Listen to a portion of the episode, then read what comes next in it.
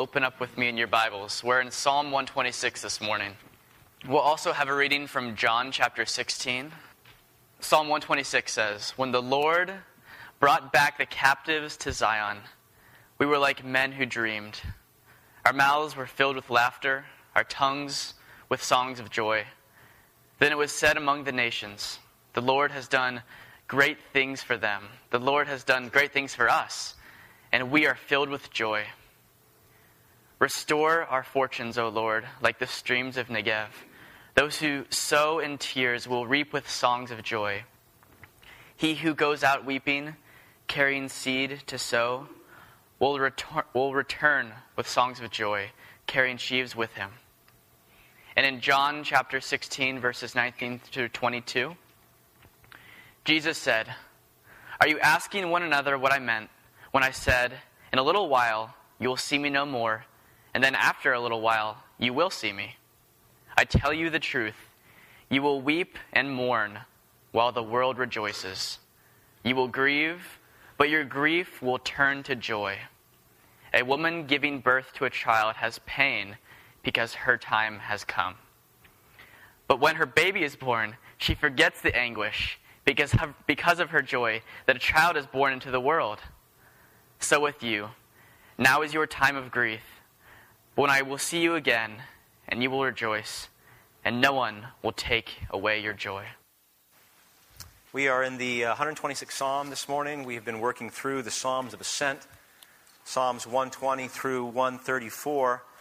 And uh, this morning's Psalm is on joy. And I got to tell you, um, there are times when you get to a certain passage or, or chapter, and you know that week's going to be a difficult week. And I struggled with joy this week. It was a really hard week, and it was good because in the midst of this study, it reminded me where my joy is to come from. And by God's grace, I'll be able to share that with you this morning as well. Um, I don't think that joy would be a term used to characterize the Christian church today by the world.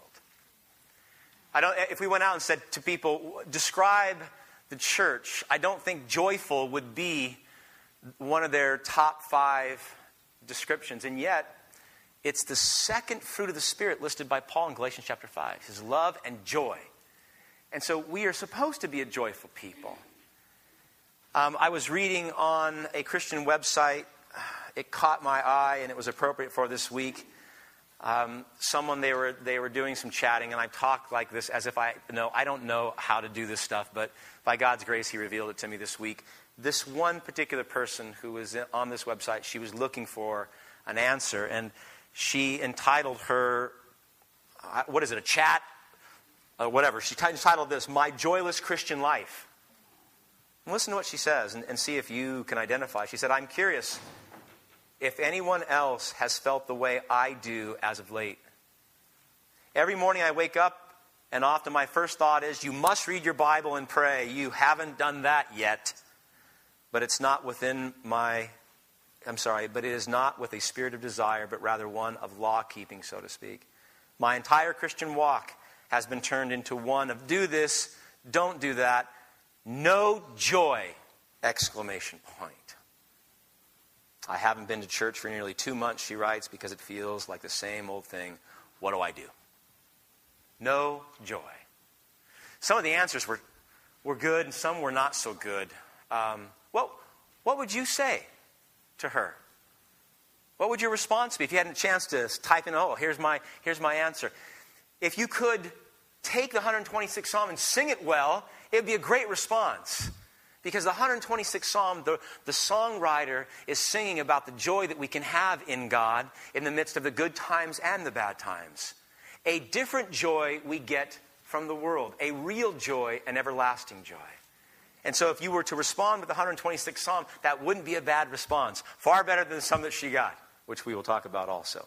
This morning, I would love for you to leave here knowing joy experiencing joy, maybe singing, maybe laughing, maybe dancing right out of the sanctuary.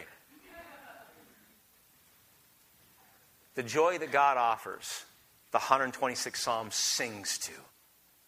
And I want you to see three things. One, that joy has a context, it has a, a past and it has a future. Number two, that joy has an expression, a right expression biblically. And then lastly, joy, believe it or not, has a personality. So let, us look at those. Let's look at the 126th Psalm and joy in those three ways. First, joy's context. Verse 3. Several commentators pointed out that verse 3, it's the, uh, for my English 101 students, it's the, it's the topic sentence or it's the thesis of the song. Look at verse 3. The psalmist says, The Lord has done great things for them. The Lord, I'm sorry, the Lord has done great things for us. We are filled with joy, present joy being experienced by the songwriter. But it's not, the joy that the songwriter is experiencing is not taking place in a vacuum. There's a past and there's a future. In fact, the, it's bracketed in both. Verses 1 and 2, the songwriter shows the fuel of that present joy is God's past actions, his past miraculous deliverances. And then in verses 4 through 6, it's the future promises that we look forward to.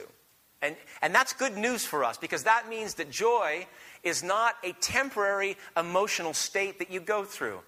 You don't experience joy because the sun is out, the stock market's aligned, your boss is nice that day, and your car starts in the first time.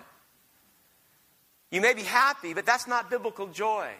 Biblical joy has a permanence to it, and it has a history to it, and it has a future to it. Let's look at the history first because it's, impo- it's really important. The psalmist starts off, and he's talking about what God has done. Look with me in verses 1 and 2. When the Lord brought back the captives to Zion, we were like men who dreamed. Our mouths were filled with laughter, our tongues with songs of joy. Then it was said among the nations, The Lord has done great things for them. If you've read through the Old Testament, if, in fact, if you're doing the study in Judges with us right now in the adult morning Bible study, you see this repeated theme where, where God's people are oppressed, they cry out for mercy, and what does God do? He suddenly and miraculously intervenes and he delivers his people. He sets them free, he brings them home. And what we see here is that pattern again and again being described at a very particular event. And there was some, there was some debate on this in terms of you know, the commentators, but I think they were right. And they're talking about the Babylonian exile and the captivity. In 586, for those of you who don't know this, Jerusalem, after centuries of being a city, Zion set apart for God, it was sacked, it was destroyed by the Babylonian Empire. And in 586, the gates were destroyed, the walls were destroyed, the temple was desecrated, and the people were taken into captivity. For 50 years, the Babylonian Empire said, You cannot go home. An edict. You cannot go home. You cannot go back to your temple. You cannot worship God. And so it wasn't until Cyrus the Great under the Persian Empire in 539 came in and he overthrew the Babylonian Empire and he passed an edict the following year, 538, and said, Listen, you guys can go home. You guys can know the first time the Jewish exiles in 50 years, over a half century, they were allowed to go back to their city. But it would be another 130 years total until the time of Ezra and Nehemiah, when God would raise up people and actually come back to Jerusalem and repopulate the city. And we know that story, right? We've looked at it in Nehemiah, where they came back and they rebuilt the temple and they rebuilt the city and the walls and the gates and their homes, and they became a people again. But for 130 years, they were oppressed. For 130 years, they were people in a foreign land uh, amongst foreign gods. They were in distress. And so when the psalmist says it was like a dream, they must have been dreaming because this was, this was unfathomable. 130 years, we are a people that are oppressed and in slavery. And then suddenly one day, God intervenes and what happens? We can go home. The edict is passed. Ezra and Nehemiah, and they're marching home. And they must have been pinching themselves, going, Are we really going home? Are we really going home? They were like a dream. You know those dreams you have and you don't want to wake up because it's so good? This was real to them. And it was fantastic. At one time, their harps were hung on the willow trees, and God told them to weep and mourn. But now, verse 2 said, They said, Our mouths were filled with laughter, and our tongues songs of joy. They could not not rejoice. It was coming out of them. Why? They were once captive and now they're free. They were once a people that was, was being disciplined by God, and now they were God's people again, being redeemed and brought home. Great reason to laugh and sing and rejoice. 600 miles, some of them traveled, some more, with great joy in their heart because God had redeemed them. And so the psalmist is saying, listen, you got to take God's past actions, his miraculous interventions, and take that, that real truth and nurture it into your own life. Take it and contemplate it. In fact, we're told again and again in Scripture to tell our children and our grandchildren these stories. Why? I mean, why, the, why does the Bible tell us to tell stories about God's past actions? So we can have bedtime stories for our kids, so the Sunday school teachers can have something to talk about in the morning, so the little rascals don't go crazy. Yes, and there's a better reason so that we can remember that this God has a real history and a real past of miraculously intervening in his people's lives and bringing them joy. In other words, joy has a history, joy has a record that we can go back and go, see, Here's God doing it again and again and again, intervening, redeeming his people, bringing us home, bringing us radical joy. God as our Savior. It's a narrative throughout all of sacred scripture, Old New Testament. God is the Savior, God is the one who redeems. And if you think about it for a minute, in your own life, if you know Christ as Lord and Savior, He did this with you. God, the creator of all that is seen and unseen, the one who has this past record of creating joy, he came to you and he redeemed you because you were oppressed and he brought you out of oppression. You were lost and he brought you home. You were in darkness and he brought you into his light. Same for you, same for me, for all those who know Christ. And so we have a history, a corporate history, going all the way back to Abraham. That's your history, my beloved. You say, I'm not Jewish. Yes, you are all the way back to Abraham. You have a corporate history and you have a personal history of God miraculously intervening in your life and bringing you joy. So the psalmist says, Look to the past, understand the past, look to God's actions. This is not, we do this, we do this, a lot of us unconsciously. We have, uh, last Christmas, I bought my wife one of those. Um, digital picture displays, you know, the slides where you just put it on your kitchen counter and you stick a USB stick in it and it rolls through hundreds of pictures. And it's great. So, you know, we're in the kitchen and, you know, we're eating or doing dishes and a picture will pop up. And uh, two weeks ago, Josh and I were in the kitchen and we're doing dishes after dinner and he's drying or putting stuff away and he sees this picture and he goes, Dad, look. And it was a picture of the three boys all on scooters. We used to live in Boulder Creek on this very steep hill. And we would we would race down the hill. Mom said no. I said, it's okay, let's do it anyway, right? And so we go to the, I, would only go about 30 feet up. It, they wouldn't die from it, they'd just get seriously injured if they crashed. And so they'd go up the hill and they'd all be on scooters. And I would tell them to go and they would go. And, you know, I was their Sherpa and I'd bring the scooters back up and we'd do this. And it was just, it was great fun and we had many laughs. And Josh, he's, he's, he's, he's sitting there looking at this picture and he's recounting. I can see his eyes are dancing. And he's thinking about all the times that he won and all the times that he crashed and all the bumps and bruises. And he goes, can we do that again? I said, We don't live there anymore. He goes, Can we do it again? And he was experiencing joy based upon a past reflection. His present moment had joy based upon what he had done. Now, if, if we do that naturally as we recall past events, how much more so should we with God as we reflect upon his miraculous intervention in our lives, individually and corporately as a people? That God, who He is, and His saving grace in our past should bring us present joy. And the psalmist is saying, think about it, meditate on it, sing about it, sing about God's miraculous work, and it will infuse you with joy as well. But that's not all. That's not the only fuel. There's another fuel here, another, another means by which to bring us present joy, and that's in verses 4 through 6. And that is, he says, also focus on the promises, look forward to the future what does God have in store for you? And the beautiful thing is this in, the, in Hebrews chapter 13, we are told Jesus Christ is the same yesterday, today, and forever. And that means that what we know of him in the past, we can know of him now and we can know of him in the future. In other words, the way God has treated his people in the past, he treats them the same way today, and he will treat us that way in the future. We have a consistent God, a faithful God. Right? So the, the exiles coming back to Babylon if you remember this from Nehemiah, they came back and they were in distress. Nehemiah chapter 1 Those who survived the exile and are back in the province are in great trouble and disgrace. The wall of Jerusalem is broken down and its gates have been burned with fire. And so they're joyful and they come home, and what do they see? I mean, everything's a mess. Their homes are a mess, the temple's, everything's a mess. The infrastructure had collapsed. And so the psalmist is saying, listen, keep singing. Don't stop rejoicing. You rejoiced when you left Babylon. You get here and now everything's in disarray. Keep singing why. And he gives him two images. He says, Your future is brilliant, people of God. Two images he gives. Look at verse 4. The psalmist says, Restore our fortunes. A prayer, O Lord, like streams in the Negev. Now, their fortunes had been decimated, right? Their homes had been destroyed, most of them. Their businesses were no longer in place. The, the fields had laid barren. And uh, they, so that when they went back, they said, Our fortunes have been destroyed, right? And so the prayer is restore these fortunes. Use your miraculous intervention, loving grace, and pour it on us again to increase our future.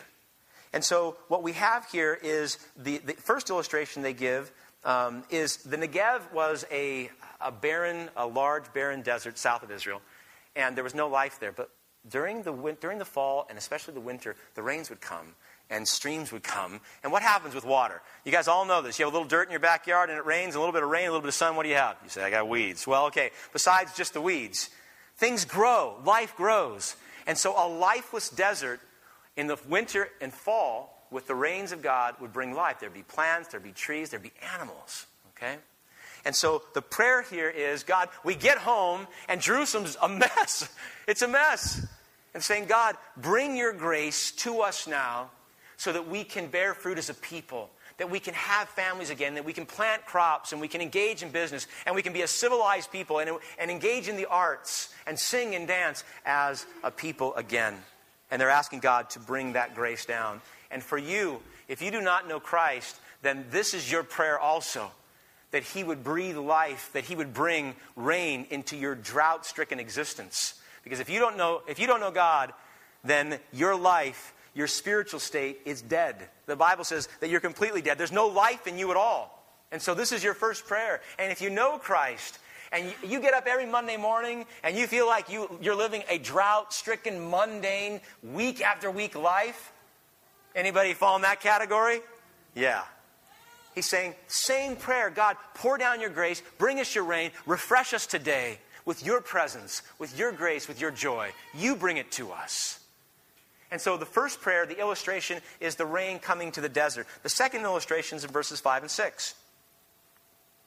The song that says, those who sow in tears will reap with songs of joy. He who goes out weeping, carrying seed to sow, will return with songs of joy, carrying sheaves with him. And the illustration is evident. Joy for the believer, blessings for the believer will always follow times of sorrow. You say, well, what if my whole life is filled with sorrow and then I die? Guess what? You got joy. You got blessings. If you have Christ, you have it. And so, in the midst of all this, the psalmist is saying, in the midst of your tears, be patient. In the midst of the sorrow, wait. Don't give up. Don't flee. Don't fight. Wait. Because God's going to pour out his joy on you. And I know, this is so, I preach this and you go, yeah, well, when it's in it, when I'm in it, it's hard. It's so hard. When you are, when you're grieving, when you're filled with sorrow, when the tears are flowing, to go, oh, I'm joyful in God. That's hard. And it almost sounds hypocritical for me to say it to you. But the psalmist knows this type of pain. The psalmist had gone through. I mean, this psalmist probably still has scars on his back from the captivity. The psalmist knows coming into the city itself how overwhelming it must be. The city is destroyed. How will it ever be right again? And yet he says, Be patient. Sow your tears in God. What are these tears? Why do you cry? Why do you cry? Some of us cry because of just the general calamities that happen around us in our own lives, in those that we love, in the world. We cry. I mean, tears of fallen man living in a fallen world, right? Some of your tears are sown out of confession. When you confess your sins to God and the tears flow, those, those are beautiful tears. Some of your tears are tears for people that you love that are going through a real hard time. They're tears of sympathy and you pray for them and you pray for a means by which to love them and help them. Those are, those are wonderful tears. Some of you are praying because, and your, your tears are a product of your prayer and you're studying the Word of God. Some of your tears are a product of the suffering and grief you're going through. Maybe a relationship that you've enjoyed for years is now over. Maybe, you know, a family that you've seen grow together has been fractured. Maybe someone that you dearly love has died and those tears, the psalmist is saying, sow them in God, sow them in the Lord. Don't, they, let them flow to Christ and his throne, and God will bring blessing and joy to you. In the midst of the tears, in the midst of all the sorrows. Verse 6 He who goes out weeping, carrying seed to sow, will return with songs of joy, carrying sheaves with him. What is a sheave? What is that? We sing it. Oh, sheaves. I don't know what that means. A sheave. They go out for the harvest, they gather the wheat, they tie it up. Sheave, right? It was, it was the fruit of the harvest. And so, what the psalmist is saying, in the midst of the pain, in the midst of the tears, in the midst of the hardship, sow it in God. Bring it to God. Take all of your sorrows and your worries and place them on God, and He will turn them into sheaves, blessings, fruit for you. The harvest, Job, Joseph, David, Jeremiah, the weeping prophet, they all knew the blessings that follow this time of sorrow. They all knew it, they all understood it. The psalmist is saying this listen, sow all of your tears, all of your sorrows, all of your pain, all your suffering that life brings, sow them in God, and He will finally bring fruit. You say, How do I know? How do you know? Because the future for those in Christ is brilliant. The psalmist is singing as they come back from Babylon into the city, and he's saying, Listen, don't worry. Our future's brilliant. How do we know? We're God's people. What does that mean? That means all the relationships that have been broken, that you fret over now, and that you're weeping over now, God says those relationships one day will be restored. Right relationships. Your bodies. How many of your bodies are failing right now, even as we speak? Right? In this very moment, in this chair, your body is collapsing. It's coming apart. Your back is hurting, right? Your feet are hurting. You're getting older. Yeah, I, okay, I am, all right? One of my players the other day, it was hysterical. I, I coach football and I wear a hat.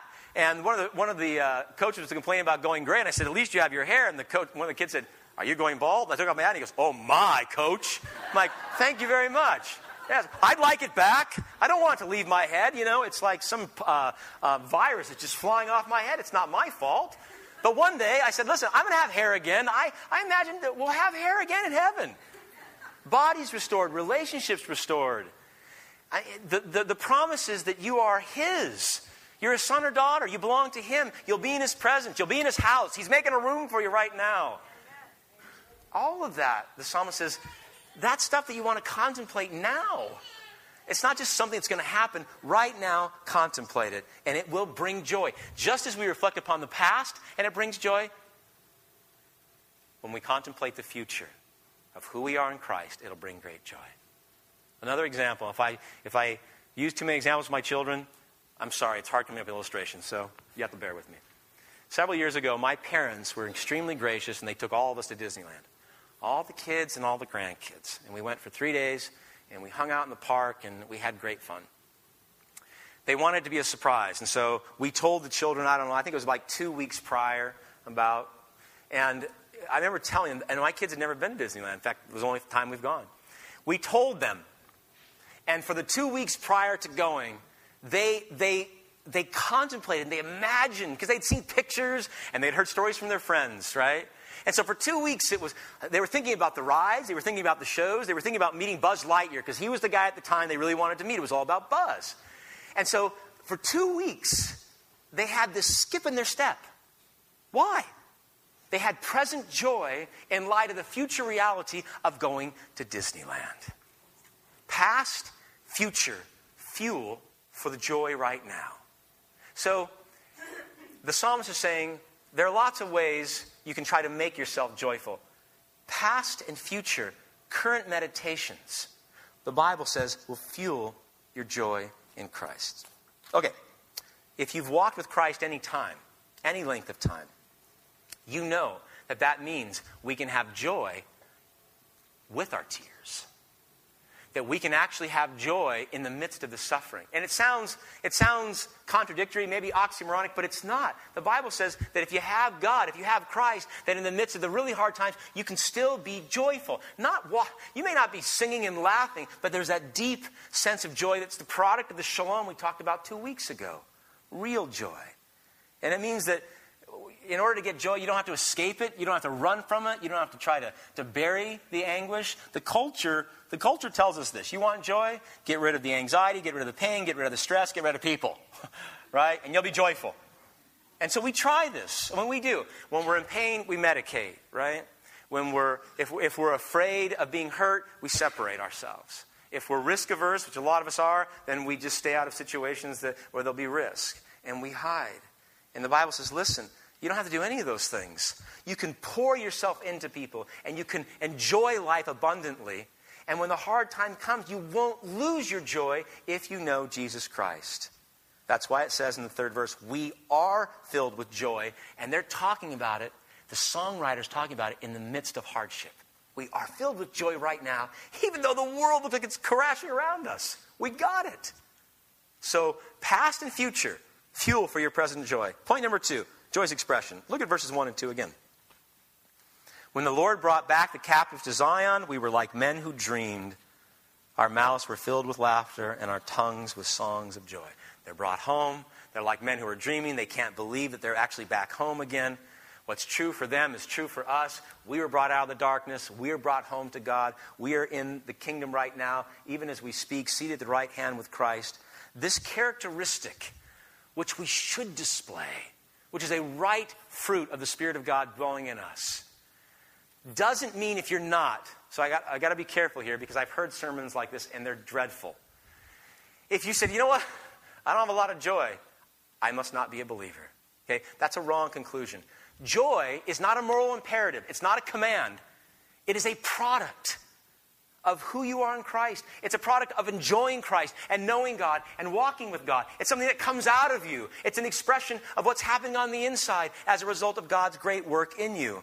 To go too far is to do this to say, I don't know joy. I don't have joy. Maybe I don't know Christ. Maybe I don't have Christ. Maybe I'm not saved at all. Worse yet, you see someone who's always down going, well, they definitely don't know Jesus. I mean, they're always upset and they're always down. Some of you have suffered. Some of you are going through suffering and pain right now that many of us cannot even imagine.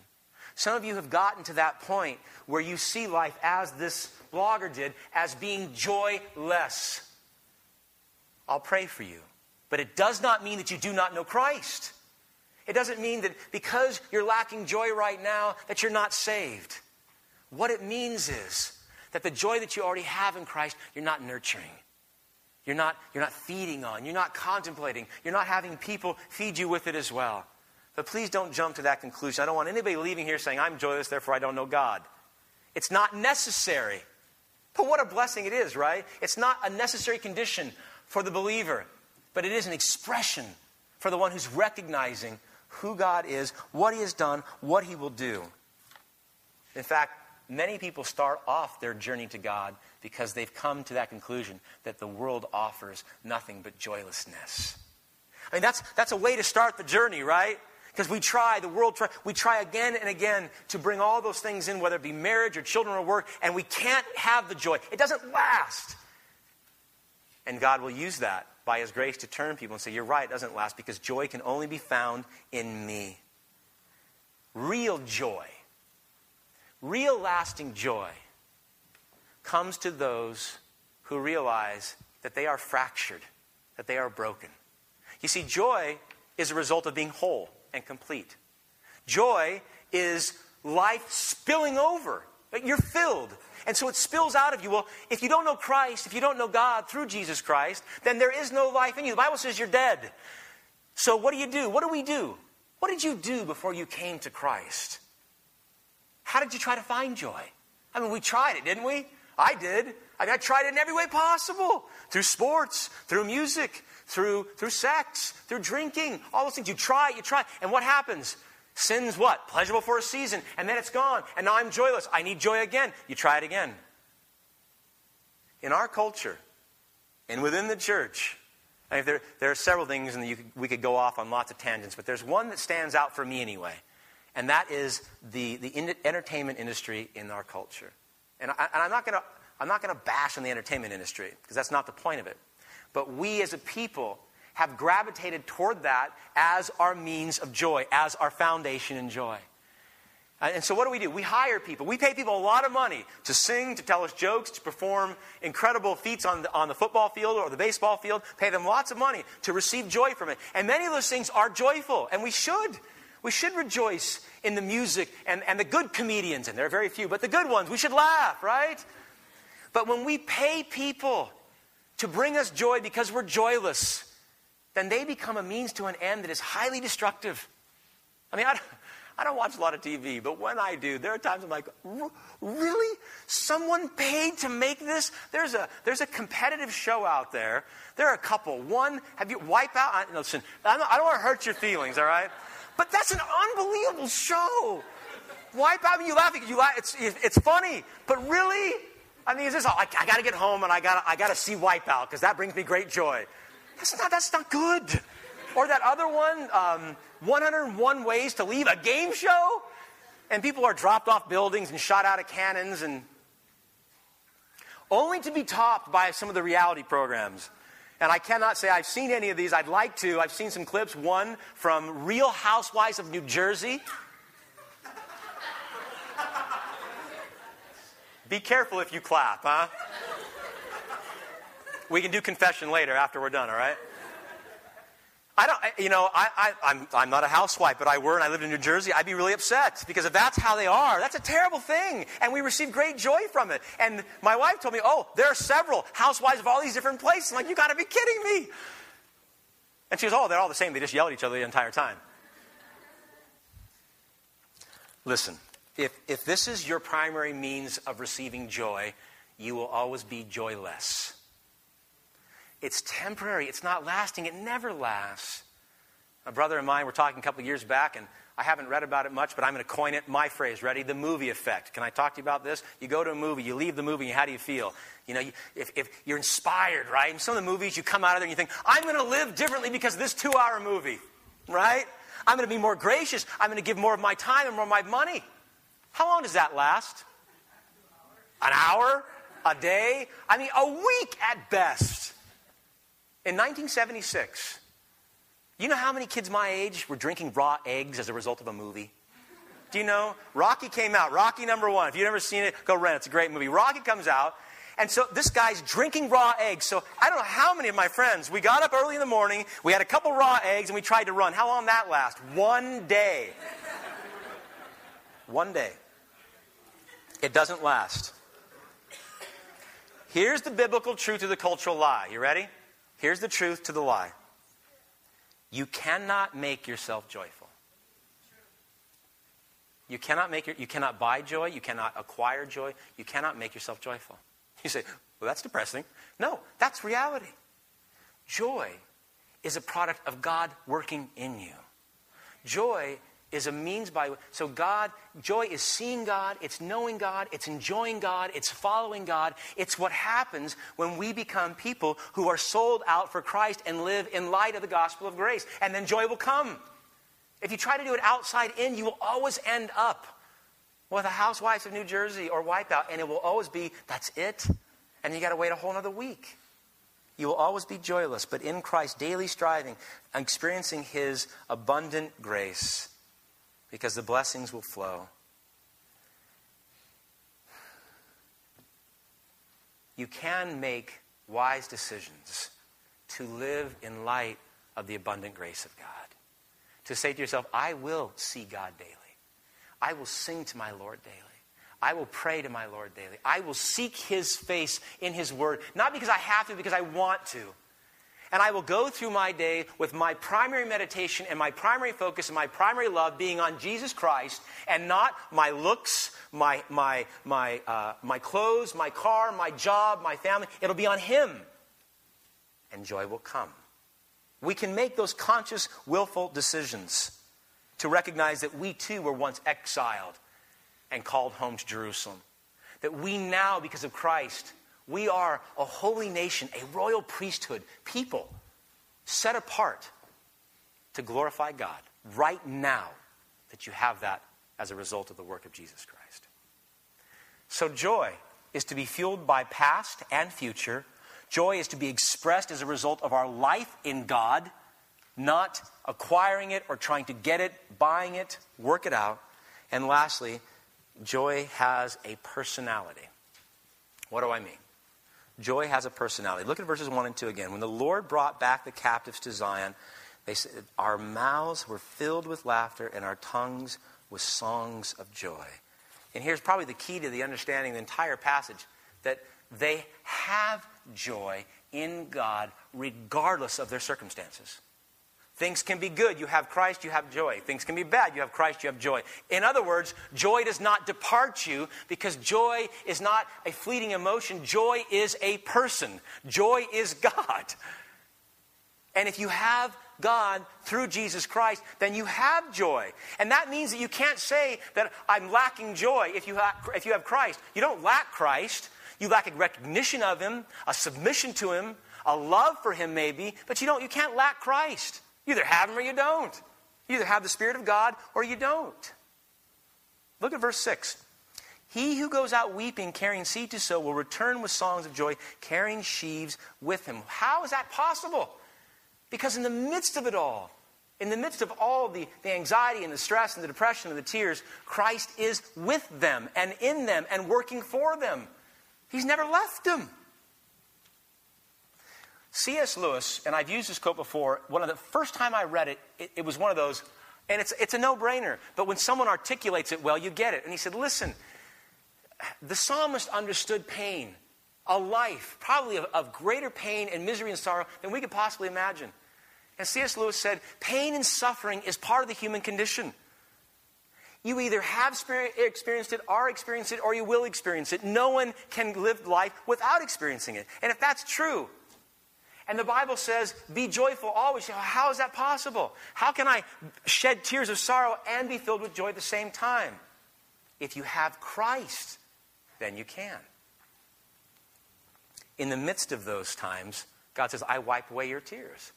In the midst of those times, in those hardest times, I call you to look at me, and actually, you'll see me sometimes more clearly in the pain and the sorrows than you did without. Paul says in his closing prayer in Romans chapter 15, May the God, listen, may the God of hope fill you with all joy and peace as you trust in him so that you may overflow with hope by the power of the Holy Spirit. Do you get the picture?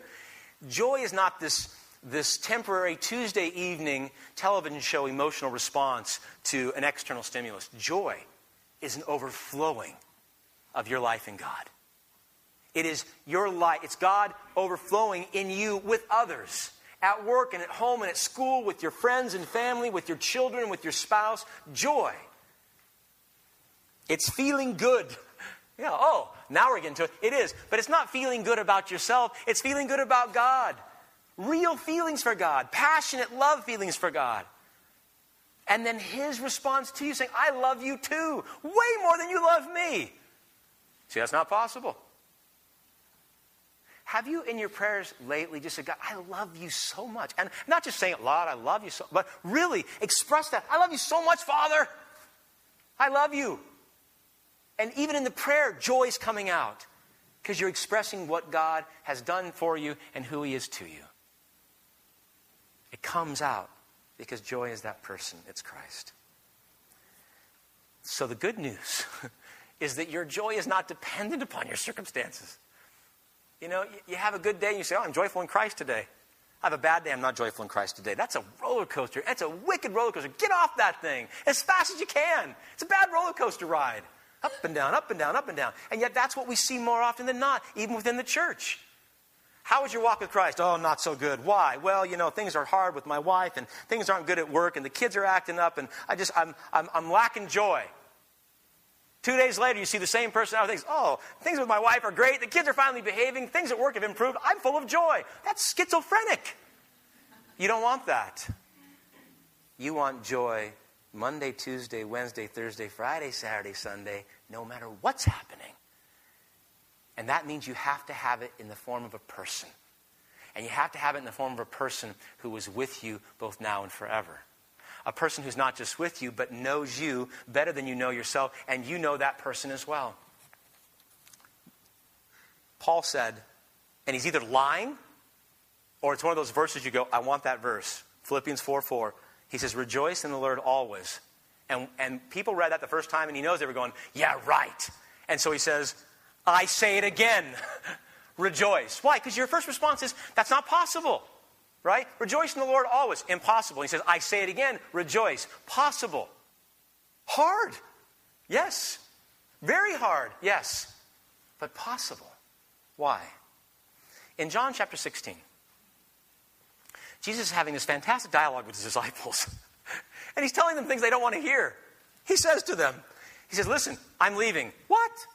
I thought we just got started. He says, I'm leaving, number one. And number two, you know how the world hated me? They said, Yeah, they're going to hate you too. Okay? Oh, and something else.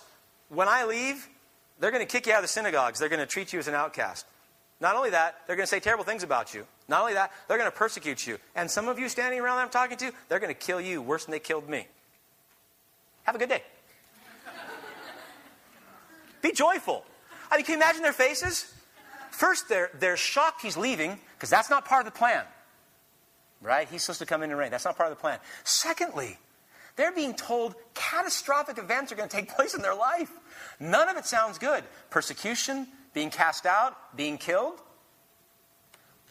What was their response? I imagine it would be just like ours. What? What, what, Lord? Fear? Maybe anger? Maybe, maybe a lot of anger because they felt you, you misled us. We're following you because you're supposed to get in that throne and reign in David's name, and we're going to sit at your side, and I'm going to be your Secretary of State, right? He said, That's not the plan.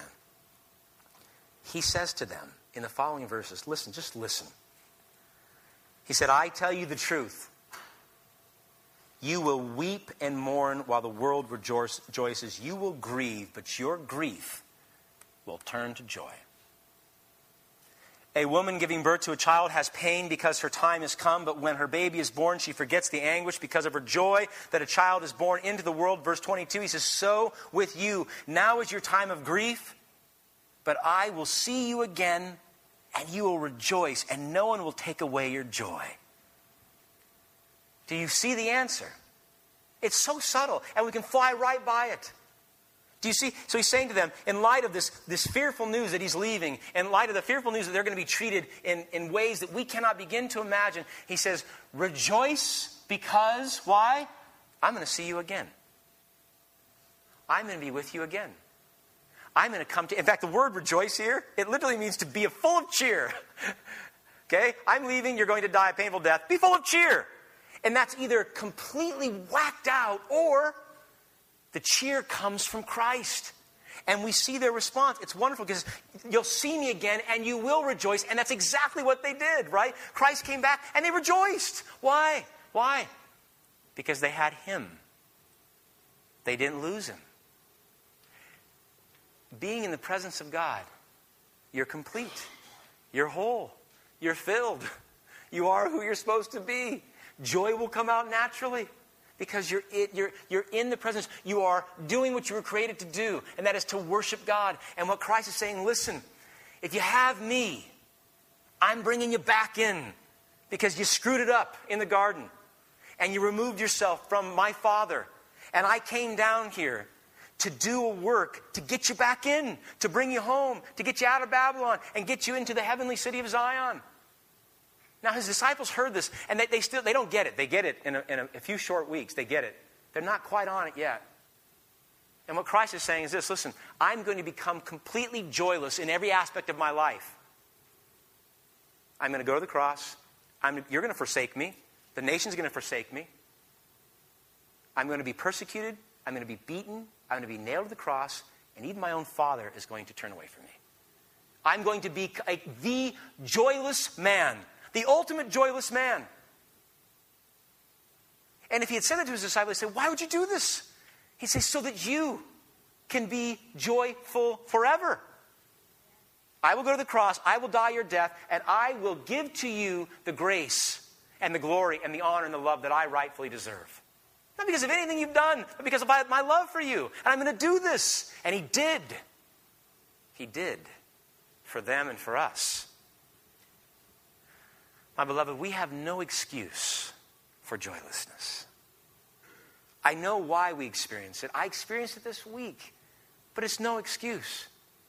You have a God who has radically intervened in the past, in past human history, and in your life to give you joy right now, if you reflect upon that. You have a God that's made promises, radical promises, about your future your personal future physical, spiritual, intellectual, psychological future that are radical. They're better than, than any Disneyland vacation. I know that's hard to imagine for some of you, but yes, better than Disneyland. He says, meditate on that. Borrow from the future, bring that joy into the present. He says, beyond that, though, recognize that you have Christ. And if you have Jesus Christ now, you have all joy. So, a question that I would normally ask is Are you joyless? The answer is for the believer, no, it's impossible for me to be joyless. Better question Are you lacking in the expression of your joy on a daily basis? And if the answer is yes, then look at the past, look at your future, look to Christ, and experience that joy on a daily basis. How differently would the world perceive the church if we could say we are a joyful people? How many more people would enter those doors on a Sunday morning if they thought, I'm going to go to a place that's filled with joy? And these are joyful people. I don't get them. They come to work, they're filled with joy. Their boss yells at them, they're filled with joy. They fail on the field, they're filled with joy. They're losing money, they're filled with joy. How's that possible? Jesus Christ. That's how it's possible. So you say, all right, if I could see Christ, I'd be filled with joy. Peter says this to you, and I'll close. Listen. He says, Though you have not seen him, you love him. And you do. And even though you do not see him now, you believe in him and are filled with an inexpressible and glorious joy. For you are receiving the goal of your faith, the salvation of your soul. See him this morning through faith and leave singing and laughing. And for those of you that can dance well, dance. Joy. And then make it a part, a deliberate part this week, tomorrow morning. Don't go to work joyless. And don't try to buy joy or create joy. Stop and look to Christ and have it flow out of you. Hmm? I'm preaching to myself. Let's pray. Father, I pray that you would forgive us first as a church for trying to make ourselves joyful through all the means that the world does. Forgive us, Lord. We know it doesn't last. We know how foolish it is. Forgive us for that, Lord, I pray. I pray, Father, that we would take the wisdom of this psalm and we would take the past, your miraculous intervention, and we would take your promises of the future, and we would bring that into our present lives, and we meditate on it. We meditate on who you are, what you've done, and what you promised to do. That we would turn our eyes to Christ and realize, Lord, that we have all that we need to be infinitely joyful at this very moment because of Him. We have Him. If we have Him, we have joy. I pray, Lord, that by your grace, you would manifest that in our lives. And that we individually, at home, at school, at work, we would be known as a joyful people. They would see us and they would see Christ.